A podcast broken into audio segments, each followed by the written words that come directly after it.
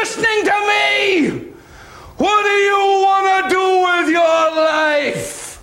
I want to rock.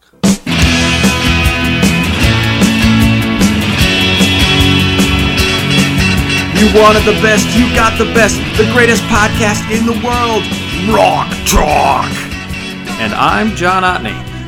I'm Colin Westman. And this is Rock Talk, the podcast where we talk about what else but rock. This week's subject is I just don't get it. Now, let me explain that. You know, me and Colin, we're we're music guys. We like all sorts of stuff. We like rock and hip hop and just lots of stuff. But we thought it'd be interesting to take a moment to reflect on the things that we just never really got into, or genres that we never got into, or people we hate. You know, I was saying to Colin before he started, just get all the negativity out of the way. Won't that feel good, Colin, to get that off your conscience? Sure, yeah. I, just be all the negativity. I'll never say another negative word again on this podcast. You know those nickel those Nickelback fellas, they're they're trying. They're trying. They're playing their instruments every night.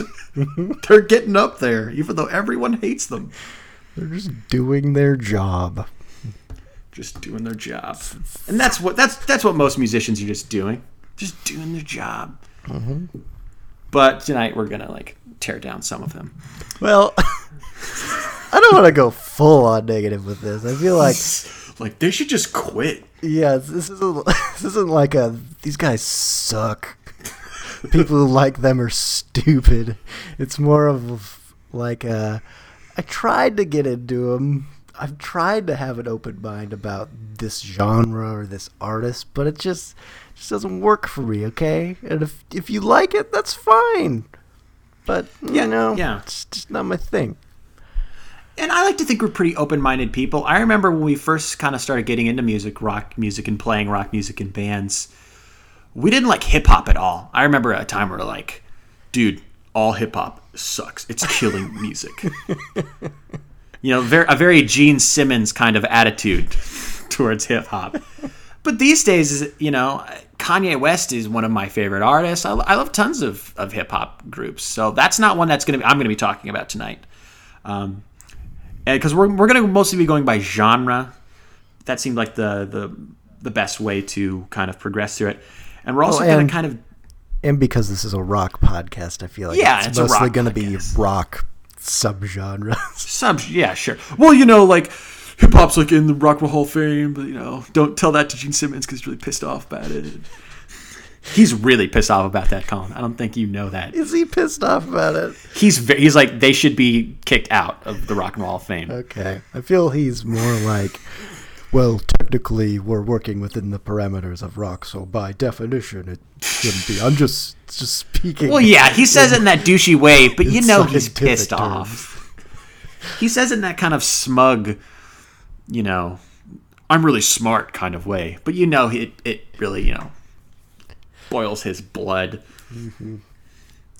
And I think we're going to try to go sort of chronologically with this through through the history of music, but not quite. I mean, who's to say when what genre started when? But it, it's going to help us kind of uh, pave a path here.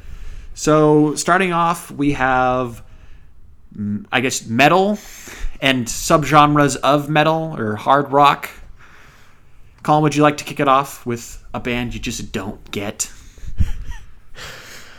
um, well, I guess we could just start from where we kind of left off last week, talking a bit about Metallica, which yes. is a band that I feel like it's it's kind of taken a while, but at this point, I think most critics are willing to say that during their sort of 80s heyday, they were a good band, or they were probably the definitive thrash metal band. And uh, you know, I've tried. I've tried to listen to some of that stuff. I haven't tried super hard, but I, I just, I just can't get into it. Yeah, you know, I've never been able to get into them either. I'm not sure. I think it's just it's a handful of things because you know, in a way, I do think Metallica is sort of unique there's not a lot of other bands at least when they started, maybe that I feel like sound like Metallica. Because yeah, they're metal, but they're also called thrash. They're almost kind of like a uh, punk metal early on. You know, it was fast. James Hetfield has that unique scream sing. I don't know how he does that. I, I mean, it's impressive, I, I, suppose. I don't think it sounds good, but it is unique to him. it's not exactly pleasing to the ears. But, but know, I, I, guess if you like that music, that's not what you're about. You're just about having your eardrums like punished, which, you know, if that's your thing. You, you're you're probably pretty into metal, but that's not exactly what I'm looking for. I mean, I like loud music. It's just I don't know. I feel like a part of it also has to do with sort of the kind of melodies that metal bands employ. It's always like way darker and not like they're not like as catchy. I like my hard rock to be kind of catchy. Yeah, you know, in a way, you look at some of the artists we were talking about last week. I talked about Dio. I feel like Dio owes more to you know the Beatles and that pop rock sensibility, whereas Metallica almost their chorus is maybe not all their songs. It's almost more like overly dramatic, almost to the extent of melodramatic. And I think that paved a way for like for worse metal in the future. I don't know if there's a lot of bands these days that say Metallica was a huge inspiration on me that I listen to and I'm like, oh wow, those guys are really good because of that Metallica influence. You know. To me, they paved the way for a bunch of bands I don't enjoy. so what's what's supposed to be the good Metallica album? What's the one I'm supposed to listen to? um, is it Master of Puppets? I think it's supposed to be Master of Puppets because it was like them sort of reaching their peak in terms of that early thrash sound they were doing, but it was like before they sold out with like the Black album. It's funny because the Black album is the only one I've ever tried to listen to because it seemed like the easiest way to ease my way in. So maybe I'm just totally off base. Maybe you know I'm going in with their sellout album. Mm-hmm. I mean that's my problem, but. I mean, I think there's a lot of songs there that Metallica fans really like. Enter Sandman. That's probably the closest to Metallica song where I can at least acknowledge that that riff is pretty good. Mm-hmm. I hate the uh, the singing,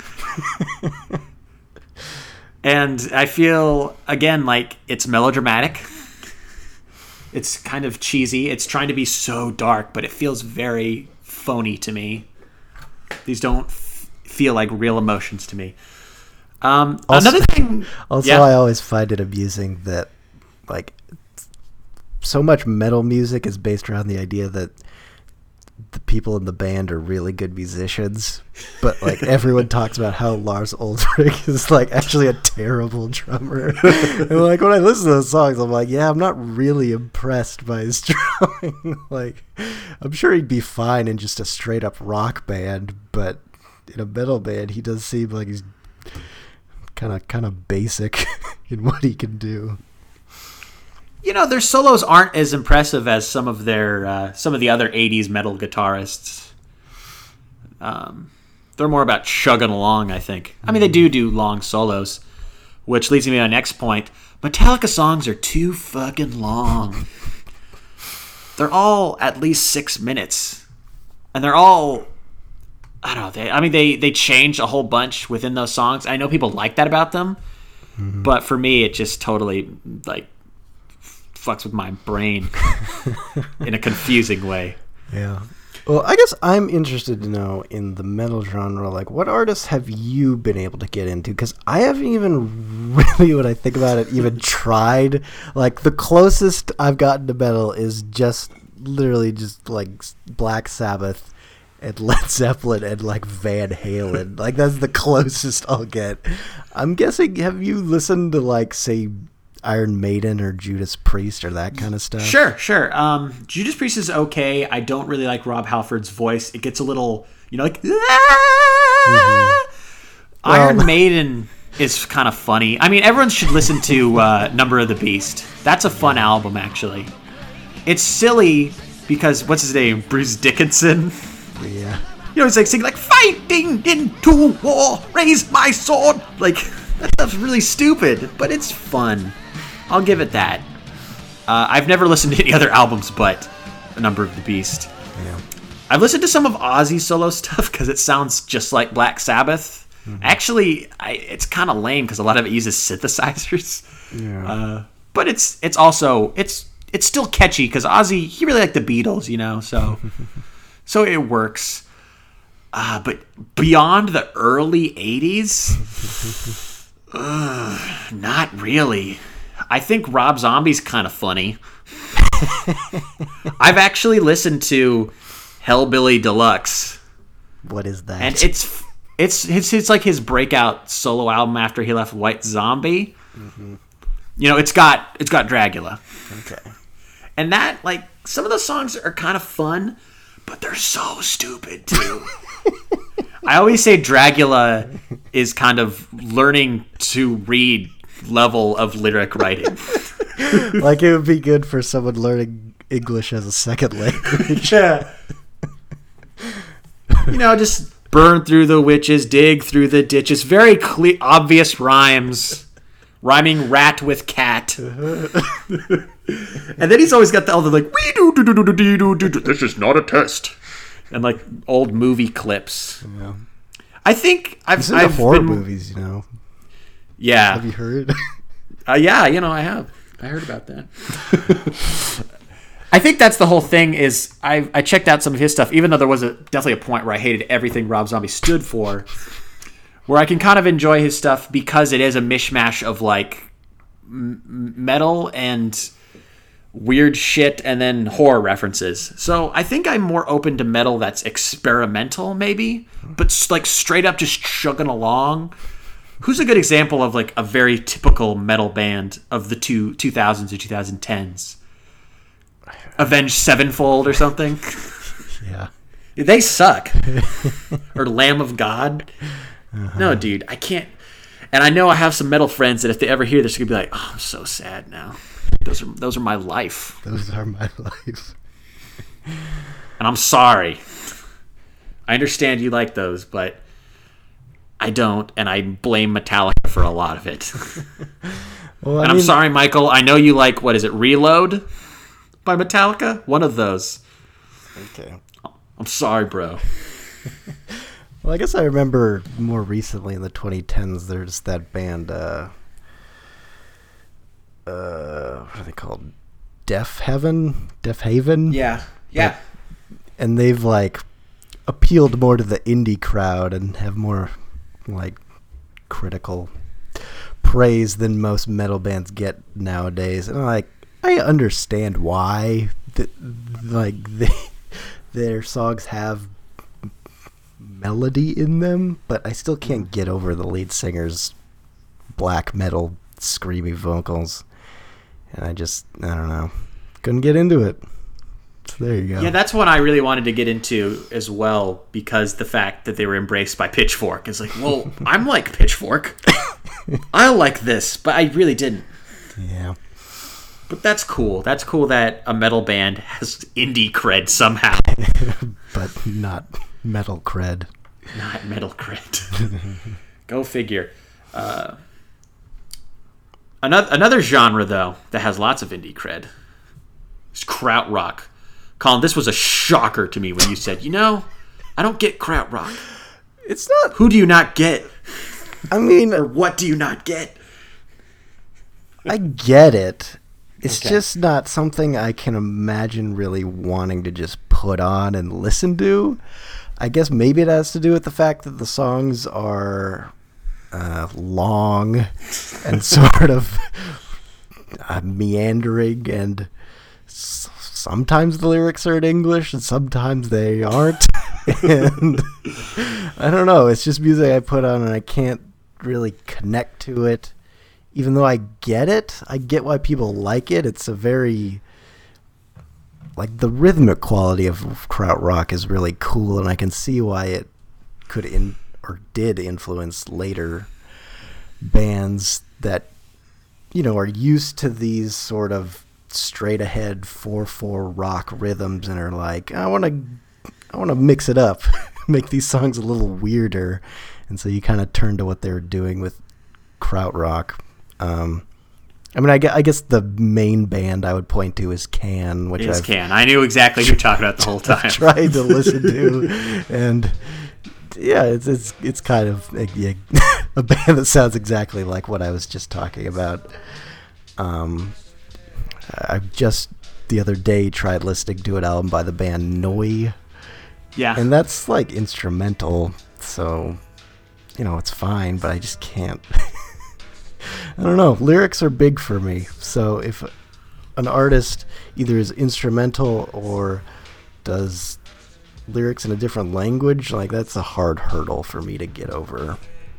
And with Can, I'm not even sure. Are they, they're not speaking German? What? What? what no, is, no, no. I can explain this. What is going on there? This is interesting. This is interesting that you brought this up because it's probably the first band and maybe the only. I don't know.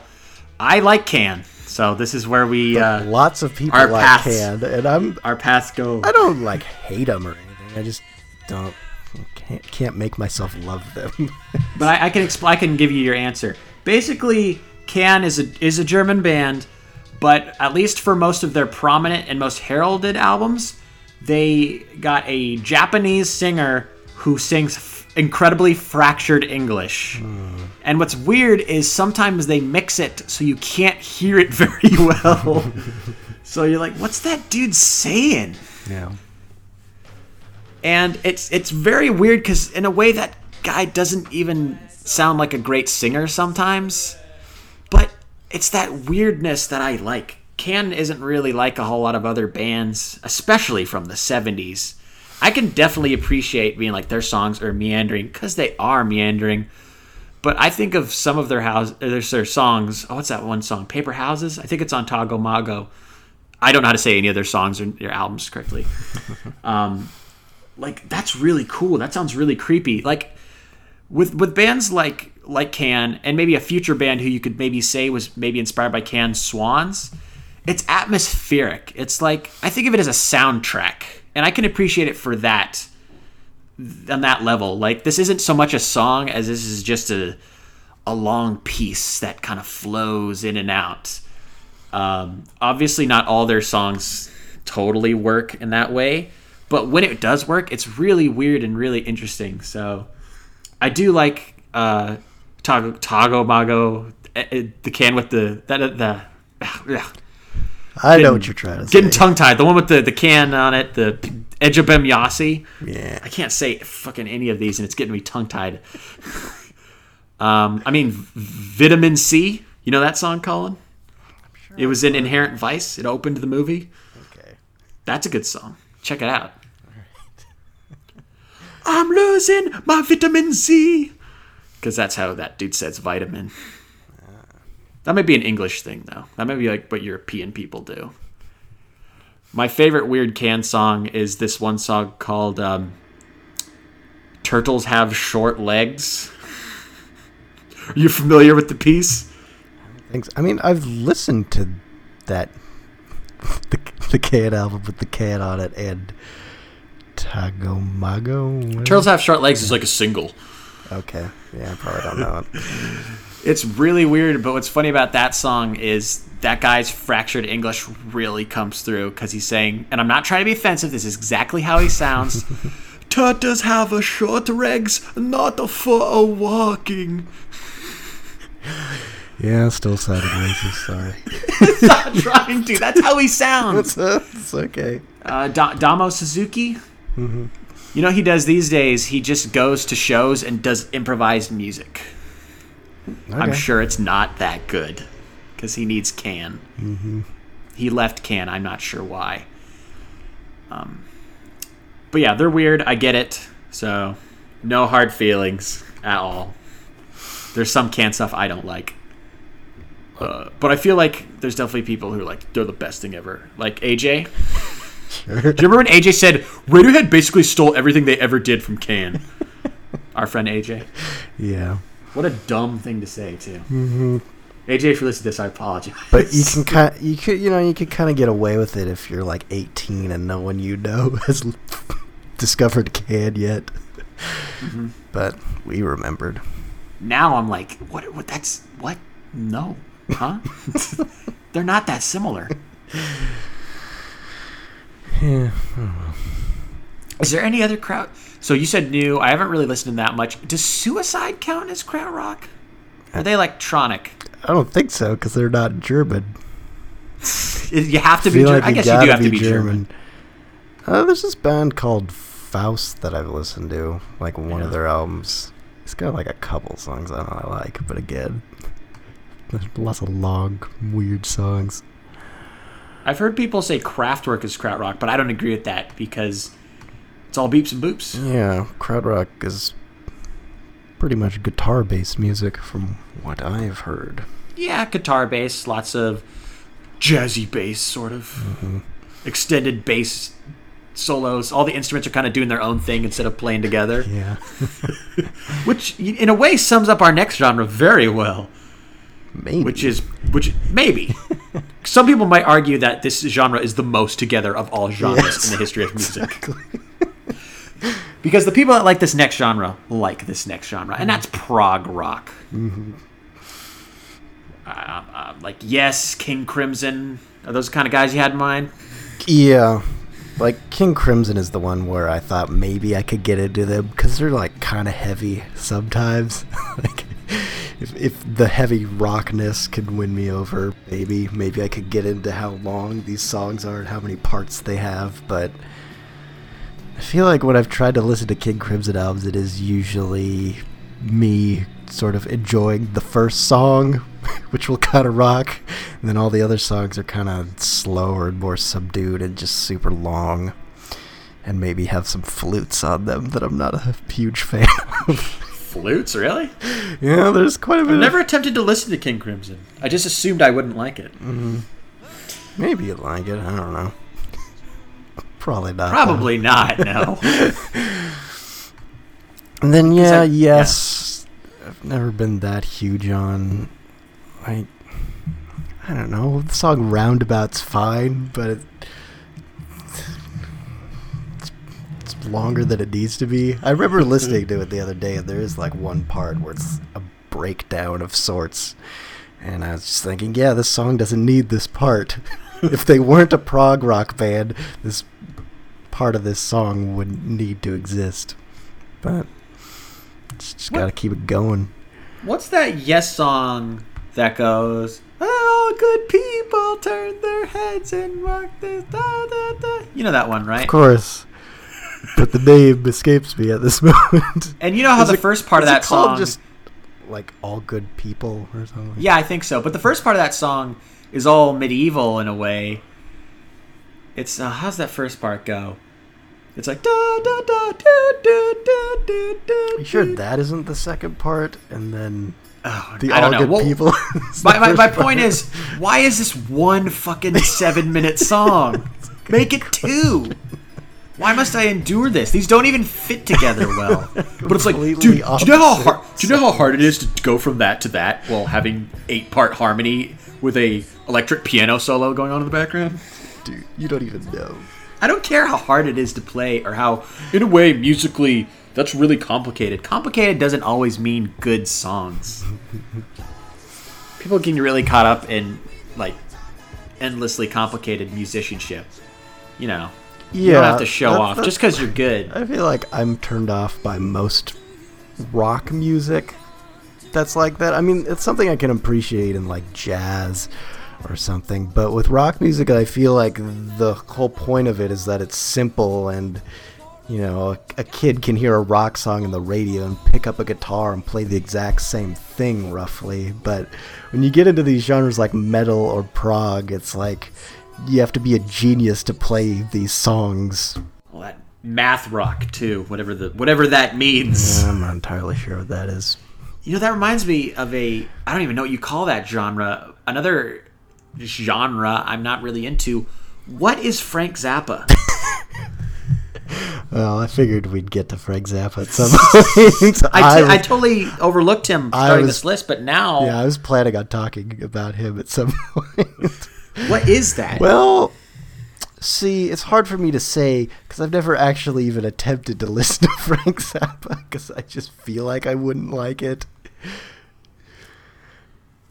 and with him, he seemed like an artist that he like doesn't even want you to like his music unless you're like worthy. it's like you're too stupid to get it, so just fuck. Well, that's because it's math rock. Yeah, exactly. You have to be smart to get math. I mean, I feel like he kind of came out of the psychedelic rock movement of the late '60s, and maybe you could consider him prog too. I don't know. And he's like all about jazz. Seems like. I don't know. There's very few times where I feel jazz is incorporated really well into rock. It's a difficult thing to do. I'm not sure he does it well. Yeah. but people seem to think so. I mean, with him, another thing is that he made like a million albums. oh, so many. So it's like, where do I even start? You know what's funny? I always hear people say the best one is the first Mothers of Invention album, which seems the least like what he's kind of stood for. Yeah. It seems like the closest to just kind of psychedelic experimental rock. So I'm really not interested in listening to I don't know Weasels ripped my flesh. I think that's a popular one. Mm-hmm. But maybe I should now. Maybe so I can be a little less ignorant and I, I can at least judge him and say, hey, I, I listened to this whole album. Not for me. I'm sorry. then again, I feel like he is very niche. It's not so much, you know, that you know, he's this he's critically acclaimed by everyone. Though I guess most critics I feel like, like some critics do praise those first couple albums, but other than that, he does seem kind of more for the diehards only. Mm-hmm. Yeah. All right. All right, I had some distortion, but it's good now. Okay. Um, you know another artist that's like Frank Zappa that I don't like is Captain Beefheart. Mm-hmm. You ever try to listen to Captain Beefheart? I've Beefheart? never really tried that hard. It's one of it's one of those artists I've kind of meant to get around to. I feel like I might be more open minded to him than Frank Zappa, but I don't know. I think it's horrible. Okay. it sounds it doesn't even sound like they know how to play. At least it's easier to digest in that I feel it's a it's shorter and it's more like it seems more organized in a way. Mm-hmm. But no, try to listen to Trout Mask Replica. That's the one everyone says is so great. Well, I can't do that's it. the one that everyone says is supposed to be so great, but I'm not sure if it's the most accessible Captain Beefheart album. I feel I'm like sure I feel like maybe there's probably a better place to start. Because yeah, I know that album's supposed to be very crazy. I hate the thought of like you have to prepare and train before you can hear this one. yeah. I get that some music is takes time, but how much time? How many albums do I have to listen to before I get it? At a certain point, you're like, this feels like homework. I'm not even enjoying this. This is math, Rock. this is homework. And it is. It does get to a certain point where you're like, who am I trying to please by getting into the album? I'm just like trying to please this hypothetical dork that hangs out in a record store and has these conversations with his dork friends that don't matter about music that barely anyone listens to. It's like who cares? but still, you know, I'd be lying if I wasn't one of those dorks in a way. Yeah. I think a lot of it for us probably also stems from the fact that our musical education was really built off of Rolling Stone's top 500 albums. And anytime there's an album on there that I feel is too, like, that I can't get into, I feel like something's wrong because that list seems the most, like, the most accessible collection of albums in a way, you know, like it's 500 is a lot of albums, but most of them are ones I, I the common person I think should appreciate. Yeah, there's nothing. So it's weird, weird when I can't get into one, you know, because today Rolling Stone I, I feel is this very kind of predictable, bland. you know, you know what they're gonna say and who they're gonna like. It's never gonna be something that exciting. So when they pick an artist that I think is too weird, makes me think like I'm a loser. but then again, yeah, it's like a loser to who? to the record store bosses. I don't know what you want to call them. Overlords. Overlords. So yeah. Okay. So from prog rock, let's move on to another genre that you brought up that you're not a fan of. I'm not sure it's exactly not really what you that, mean by this, but you. It's not really that similar, but it's it's the '70s yeah. and and onward. Piano Man. Yeah. Colin, can you guess one artist that I include on Piano well, Man? I'm sure it would most definitely be Billy Joel. That's correct, Billy Joel. And it's weird because his songs are very poppy. They're very catchy. Mm-hmm. And there was a point where I used to like Billy Joel. I, would, I don't know if I'd say quite a bit, but I enjoyed him. I think one of the first mix CDs I ever had when I was getting into music, I had Sean. I asked Sean if he could make me a mix CD because Sean back then was like, I can get anything you need on the internet. so I made a list actually of songs to. Uh, that, Sean, burned me all these songs onto a CD? And one of them was Big Shot by Billy Joel. I really liked that song. It was one of my favorite songs in the seventh grade. Uh-huh. If you want to know other songs that were on that, uh, I believe there was some Gorillaz, uh-huh. Changes by David Bowie. Okay. Uh, probably Bohemian Rhapsody. really, mostly predictable stuff. A lot of just stuff you'd hear on like 102.5 KZOK here in the Seattle area. You know, classic rock songs. A few weirder pop things. Maybe someday it might be Giants. But yeah, Big Shot. I was like, this is catchy. I like this. I like the lyrics. But now I don't know. It's he seems too cheesy to me. I, I don't know. How do you feel about Billy Joel right now, Colin? Uh, I get it pretty much exactly where you're coming from. I mean, there's a point where I tried. Uh, I mean, Billy Joel's a thing where like my mom was really into him, so I always had like a bunch of Billy Joel CDs sitting around. So when I was kind of going through my 70s classic rock period, I'm acting like that period ever ended, but like when I first was, yeah. I was like, well, I could give some of these a, a listen. And yeah. I mean, I like that album, The Stranger, or at least I did. Yeah. And uh, you know, Piano Man, I still think is a fine song, but I feel like yeah, he is kind of. I don't know. It's it is like he's almost just trying to sell records. Like he's he's not trying to do anything really artistically risky. He was always just kind of aping other different rock pop styles and trying to see if he could make them popular, basically. Yeah. You know, I think another thing, too, is I used to appreciate that he told stories like Piano Man. Mm-hmm. But today, maybe it's because I write more. I look at those stories and like these stories really aren't that interesting. these really aren't that. They're not like it's not like a Bob Dylan song where it's like I don't know what some of this even means. Man, this evokes some powerful imagery not so much Billy Joel. It's just it sounds just like an episode of Cheers. You know, it doesn't it doesn't sound that cutting edge to me. It sounds very PG to me. Mm-hmm.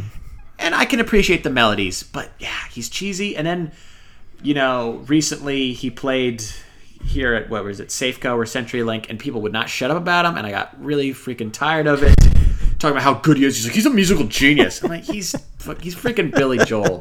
He's going up on stage with his Mets baseball cap and be like, yeah, rock and roll. I mean, he also, yeah, kind of seems like an artist that has stuck around for so long that people that should probably just be indifferent about him have gotten to the point where you know he's he's just out there doing it you know he's just a solid solid rocker you know, it's like I don't know.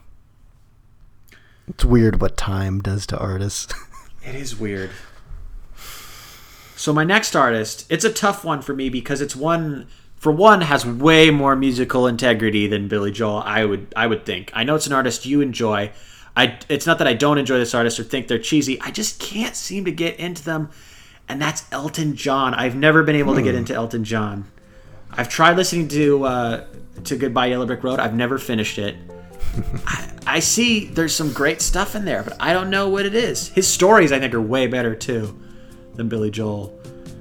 Well, he had his own his, personal his, lyricist. His, Yeah, there you go. That that that was that dude's one job. He better do a good job. and he did have good lyrics, but for some reason I don't know. I just maybe just piano based rock. It. You know, I feel like there is sort of a blandness there too to Elton John songs. Um, hmm. Because he is it's one that I I probably got into him around the same time I was uh, seeking out Billy Joel CDs, taking them from my mom's CD collection because Elton John yeah. was another artist my mom really liked. I think in the late '90s she went to see both of them when they were touring together. Nice. Uh, and yeah, I don't I assume, return. I assume to... Elton John was wearing a sweatsuit. Billy Joel's got his Mets cap on. uh huh. I wonder if That's they like the thing. went on and played together at the end. I bet they did. Oh, dude. What do you think they played? Welcome to the jungle. I hope so. but like all of it's on piano. It's like I would see that. That would be pretty cool, actually. That's way more edgy than anything Billy Joel's ever done in his entire career. Yeah. Um yeah, I don't I don't return to those Elton John albums a lot, and um, like I think about it sometimes. I'll be in record stores and I'll see like Honky Chateau or something, and I'll be like, I haven't listened to this Elton John album. Should I? Yeah, I don't know. but yeah, I like I like Yellow Brick Road. All right.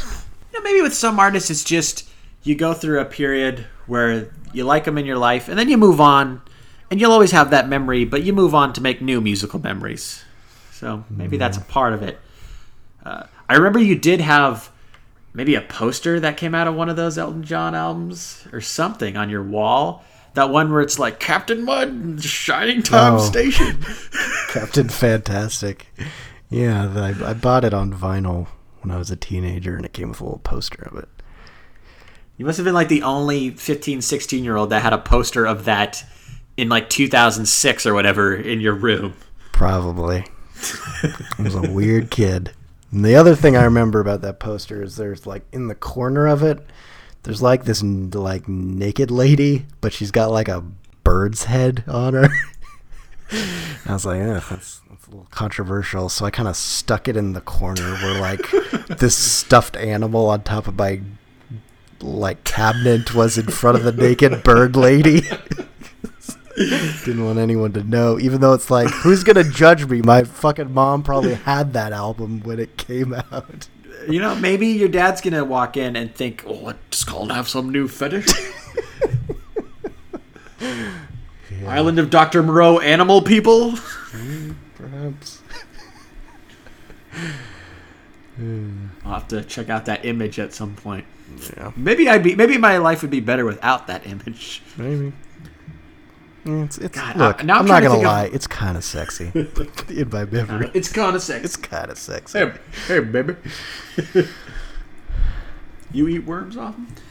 You can eat my worm. Ew, ew. Stop what I'm doing. Are there any other piano men you can't get into? You like Randy Newman, right? I love Randy Newman. Yeah, me too. Jackson Browne. Is he a piano man? I know he plays uh, piano on Doctor. He, he, he goes back and forth. Yeah. He's written some great songs. I just don't care for him as much as a performer. Okay. He seems like a solid dude, though. Yeah, he seems like a good guy. so now we're moving from the 70s, the 80s, moving on to kind of in the 90s, late 80s and 90s, if you want to get technical, mm-hmm. and grunge. So grunge, what do you think? You think you think Nirvana? Don't get me wrong, I love Nirvana. That's not my problem. My problem is a couple other groups that are pretty prominent in that scene and pretty prominent in my DNA, you know, us being from the Pacific Northwest and Seattle area. First, I'll go with Pearl Jam. I've never been able to get into Pearl Jam. I it's tough too because I think they do have some cool songs. I think I just hate Eddie Vedder. I don't really know what how, where you stand with Pearl Jam, Colin. Well, I remember I had to write a installment of the People's albums where I had to listen to uh, 10 by Pearl Jam and write about it. And I was kind of just like, yeah, this is okay, but I'm not. I'm just not that into Pearl Jam. Um, I'm glad you brought this up, the grunge debate, because I do feel like a traitor to Seattle or something by not yeah. being all about grunge. Because, uh, yeah, Pearl Jam I've never gotten that into. I don't know. I like that one Soundgarden album, uh, Superunknown. I think it's pretty sweet because it is like it's so like epic. It feels like a 70s stadium rock album, like a Led Zeppelin album or Sabbath or something. It's just like so huge and heavy. But I've tried to get into some of their other albums and I can't. But for some reason, that one album, which is, you know, kind of their big one, that, that one works for me. It's funny you brought up Superunknown because I was going to talk about Soundgarden as well. I do agree that that's a good album and does have a Zeppelin vibe, which is which is pretty impressive because that's a hard kind of sound to invoke. But I don't really like Chris Cornell. Yeah, I get it. I, I think he's a I think he's a great singer. It just it doesn't speak to me. I can I can like I can hear him and be and understand that wow that's a good voice. That's incredible range. But it's a little too much for me. He's a little he's too he's too good. This is kind of a weird thing that grunge was supposed to be the music of the underdog but it does seem like eddie vedder and chris cornell have these very macho voices you know? So i think you can guess how i feel about that going hungry song by temple of the dog if you've heard that song before. Maybe i have it, well, it's a duet. It's a, it's kind of a super group. It's an album that came out in '89 or '90. Yeah, and it's Chris Cornell and Eddie Vedder. and the chorus is like, "I'm going hungry, I'm going hungry." I hate that song. Uh-huh. Yet a lot of people will be like, "That's one of the best grunge albums that not, a lot of people have checked out, but it's like super good. Mm-hmm. You should mm-hmm. totally check it out. It's super unknown." See what I did there? Yeah, I see what you did there. and if, uh, while we're on the subject of grunge, I think aside from Nirvana, I don't know if there's anyone you'd throw into that 90s grunge era that I was really into that much. A lot of bands I think are okay. If you're going to call Alice in Chains grunge, I think they're mm-hmm. okay. Yeah. You ever checked out Mudhoney? Not really. I, I I was thinking of like, oh, throw Mudhoney in there, but I've never heard any Mudhoneys. it's pretty good. It's Okay. Definitely more punk than those other bands that we just talked about. I feel like those bands uh, kind of ripped a lot more from classic rock and metal, but Mudhoney were a bit more sort of based around the Stooges and that kind of stuff, which is I think a little easier to get into. I should check it out. I don't I don't think I know any. Maybe that name has always thrown me off. nope, don't like the name. Nope. I think another problem with grunge is it paved the way for a whole wave of really horrible bands, including what I often call one of the worst bands of all time, Bush. Uh, yeah. That's like one of the worst. That's the uh, that's the absolute worst grunge band I can think of. Especially because they trick me too. There's one song they have that has kind of a cool bass line, that one that's like do do do do do do do do do.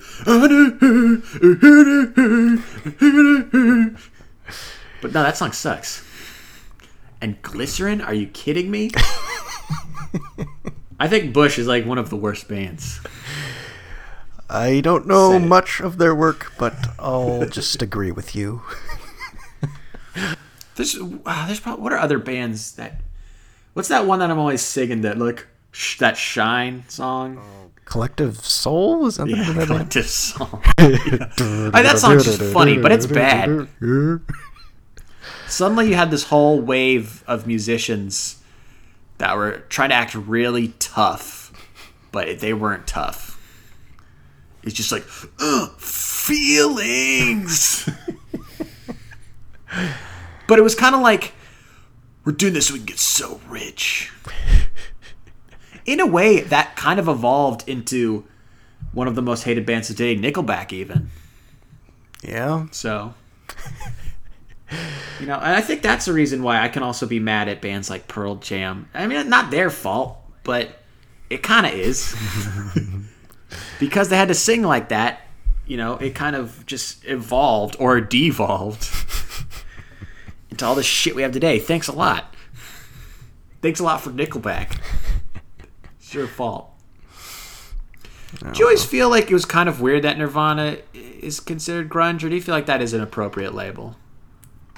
It is a little weird, I guess, because they seem to have more punk influences than, say, a Soundgarden or an Alice in Chains. But and also like Nevermind doesn't really sound like a grunge album. Like it is very sort of almost pop in a way. Oh yeah. But like Bleach, like I feel like I listen to that album, I'm like, this is grunge. It sounds exactly like what I think of what I think of grunge. And then True. In Utero was something else kind of entirely. so it is it is a little odd that they're sort of lifted up as the kind of definitive grunge band. Yeah. Yeah, because I'd say I'd say it's Pearl Jam, but you know, yeah, whatevs. Also, oh. Pearl Jam needs to quit. I've been around for too long. you know, I think it's okay since so many other of the artists kind of equated with grunge died and burned out and you know, even if I don't like their music that much, I'm okay with Pearl Jam surviving. Fair enough. Fine, Pearl Jam. Truce. Truce. I'm glad people enjoy you, just yeah. not for me. But my last genre is electronic. Uh, there's there's artists that you could say are electronic that I that I love or like or whatever. You know, um, LCD Soundsystem, but I'd say that's just kind of alternative music with some keyboards thrown in, or Daft Punk, I guess. But they're awfully poppy. I'm talking about one artist, uh, a fat nerd friend of mine really loves, and a lot of critics like. And there's other artists like this one, Aphex Twin, and Chemical Brothers or whatever they're called. Those bands that release really crazy long I, I can't see any kind of composition electronic songs, if they're even songs. It's like I get if you have a whole bunch of equipment and you know how to use it, that that's impressive in a way. But you know, use it to make a melody. I don't care if you can turn on 50 drum loops at the same time and then put on a bunch of beeps and boops. It's gotta like mean something. I don't know if you've ever tried to dabble in this kind of music, Colin. I mean, electronic music is the genre that just makes me feel old because I'm just like, I don't even bother with it most of the time. Like, my stance is usually like, if it doesn't have a real drummer playing on it, I'm probably not going to be that interested. Because that music, it just, it doesn't do much for me unless I can feel that there's an actual human being behind these songs. Like, I know it that's so like not forward thinking, but I just I can't yeah. get into music that's made entirely by machines. It doesn't resonate within me at all. So I, I, I just electronic music I'm just like, you know, if you're into it that's fine, but it's just not for me.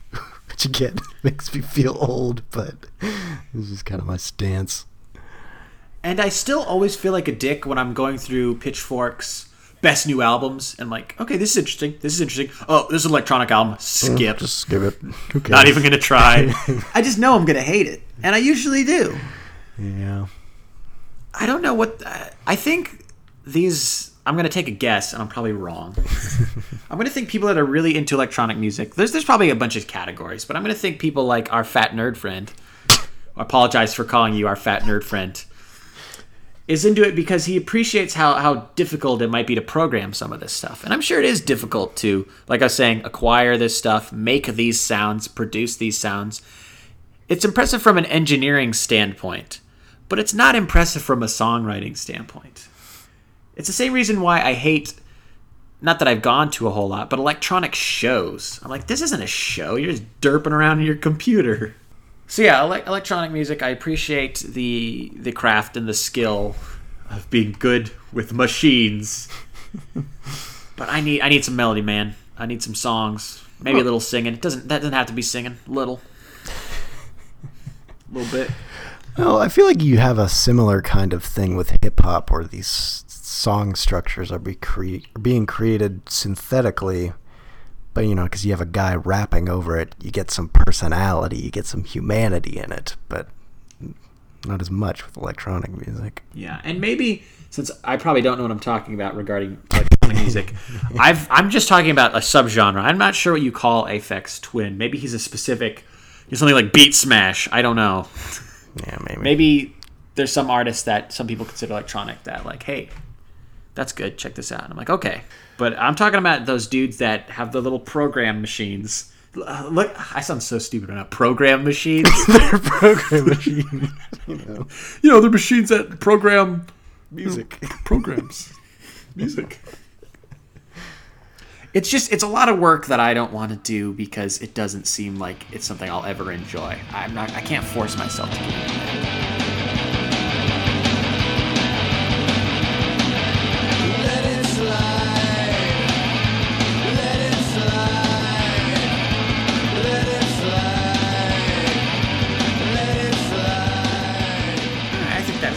Good chunk of artists and genres. Yeah. The, you know, don't get us wrong. There's still there's still lots we like. Yeah, we talked about we stuff like. that we liked, stuff we could recommend to each other. So you know, maybe some good came out of this. I don't know. Which I think is a good segue into our next segment, where we're going to talk about an older album that we enjoy and can recommend, and a newer album that we enjoy and can recommend. We had a terrible name for the segment last time, but I think we have a better one now. And that segment is called Yesterday and Today. And I'll go first. So my I guess we'll go with yesterday as it is first and the past comes first unless you believe in some sort of alternate timeline. and since we play in a band, you'll probably hear about this on a future podcast, Poon. It's uh I'll just say for now, hard rock kind of Kiss esque type band. That before we play a Poon show, I like to get pumped up. I like to listen to lots of hard rock, usually 70s stuff. So I was listening to a lot of like Cheap Trick and all that junk. Not I don't I shouldn't call it junk. I like Cheap Trick. Yeah. And then an artist that I, I've been into my whole life pretty much, but I really got into again, and everybody knows them. And it's Queen, and it's Night at the Opera.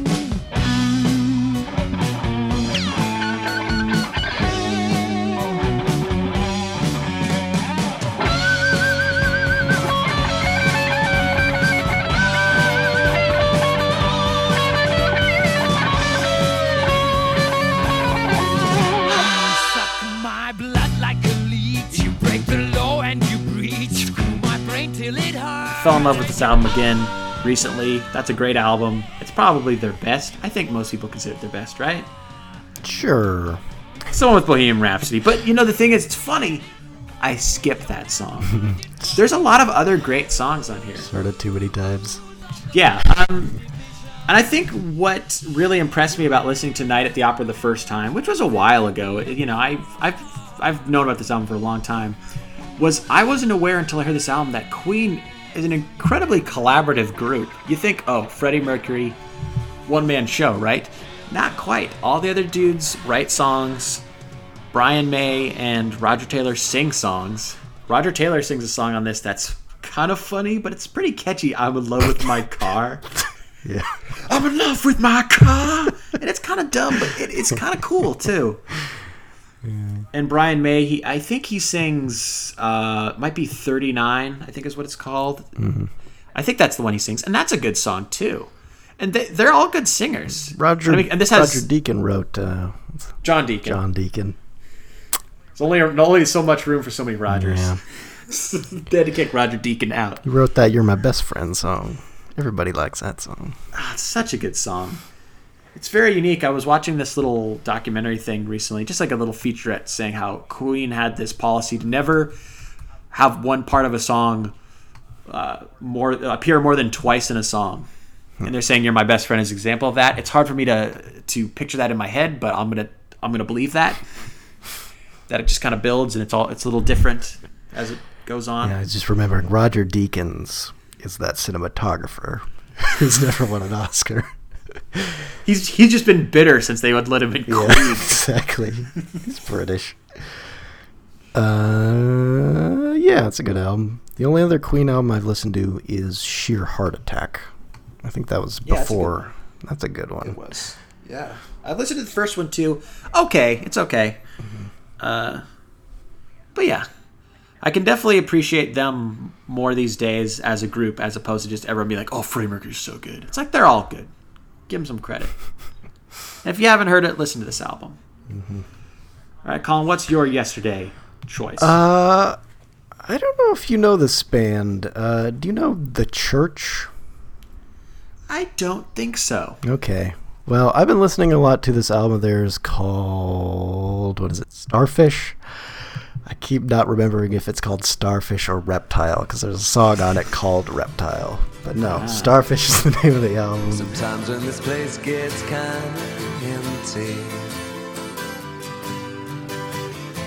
sound of their breath fades with the lights. I think about the loveless fascination under the Milky Way tonight.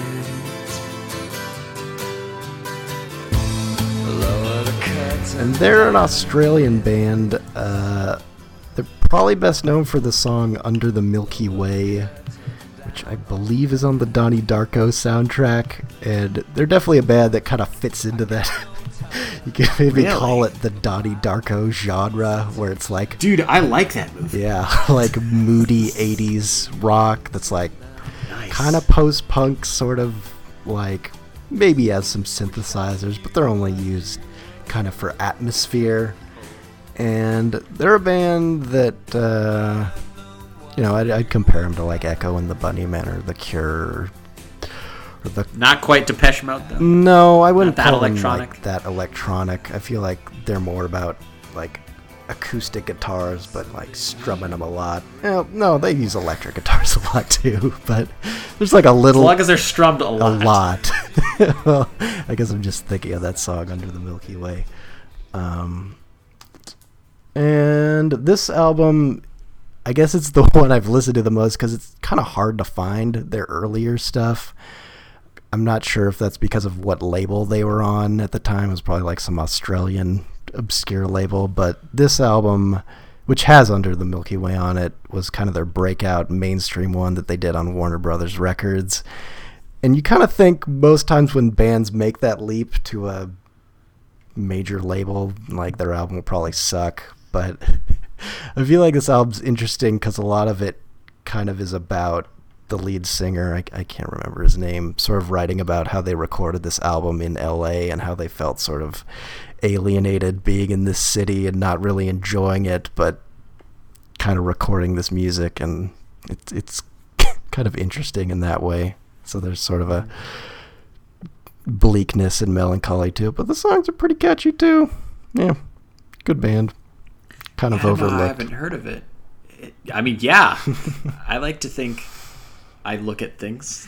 Yeah, at, I definitely overlooked this. At, at, least check out uh, Under the Milky Way. You, I probably, I've seen Donnie it. Darko. Yeah. I've probably heard it. I just don't remember it apparently. Mm-hmm. So I will check that out. That sounds neat. So moving along, let's go to our today album. I didn't really have any exciting recommendations this week. There is an album that uh, came out recently that I'm actually pretty excited to check out, but I've only heard a couple songs from it, so I'm not going to talk about that one yet. But maybe I'll give it a shout out because it sounds like it's really cool. But the album I did listen to was the new Tegan and Sara. Listened to it on a long car ride.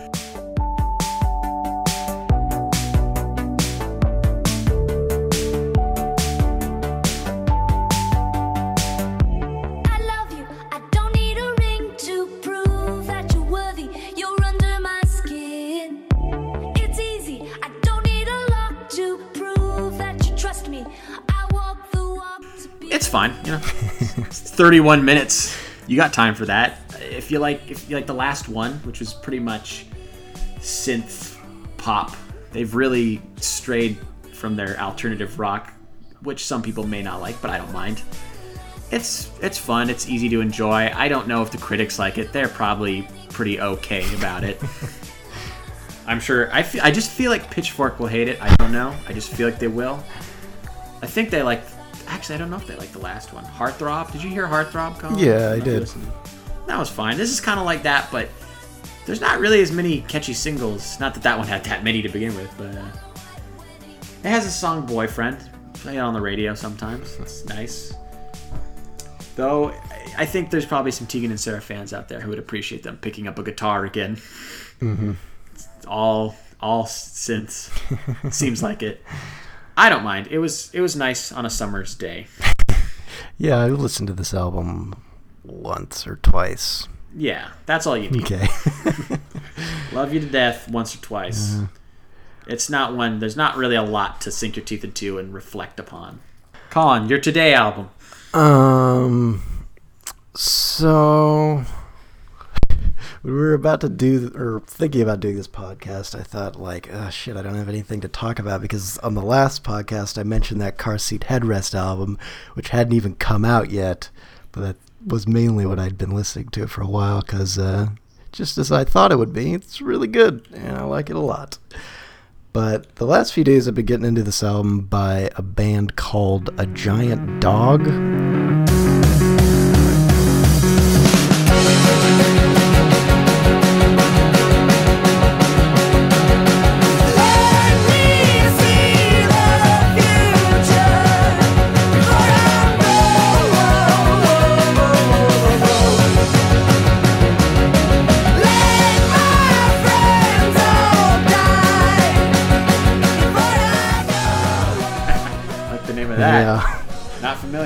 Sounds good. I mean, I hadn't been until like a week ago.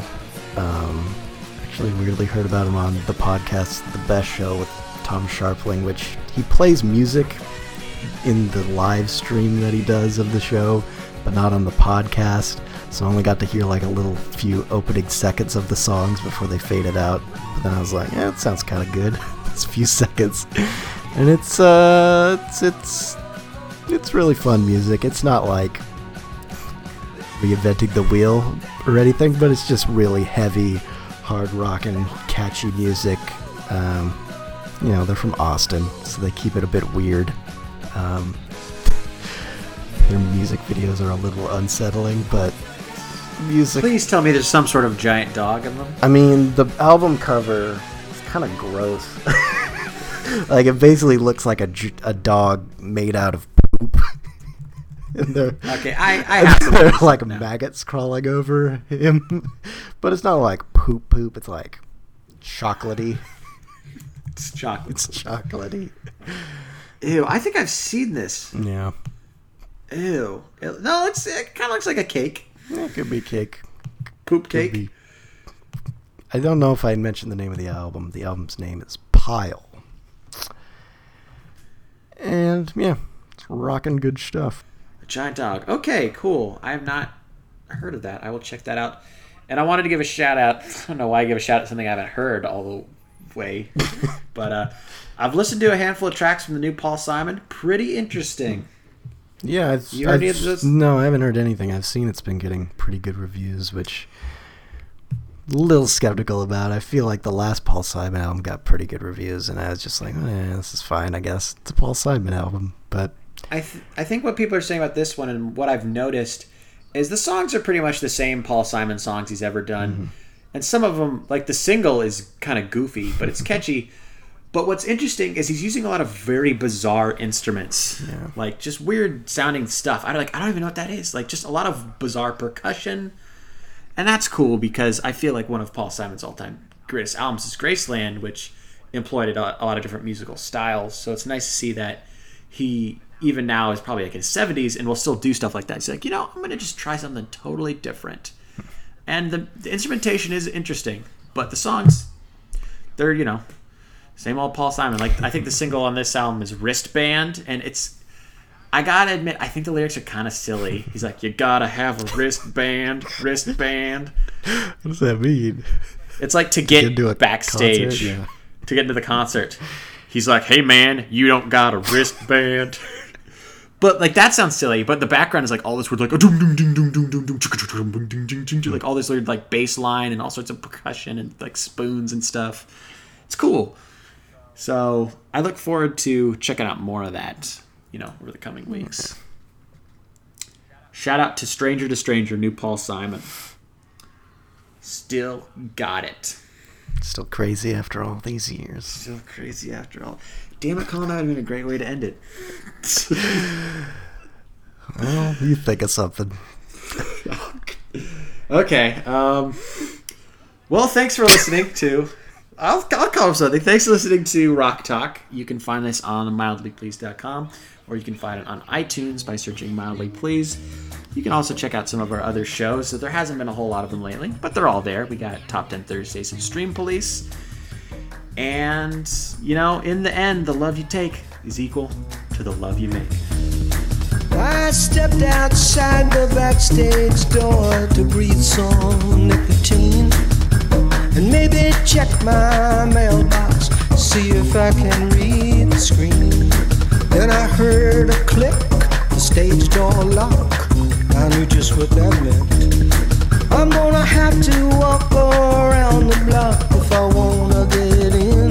wristband, my man. You got to have a wristband. If you don't have a wristband, my man, you don't get through the door.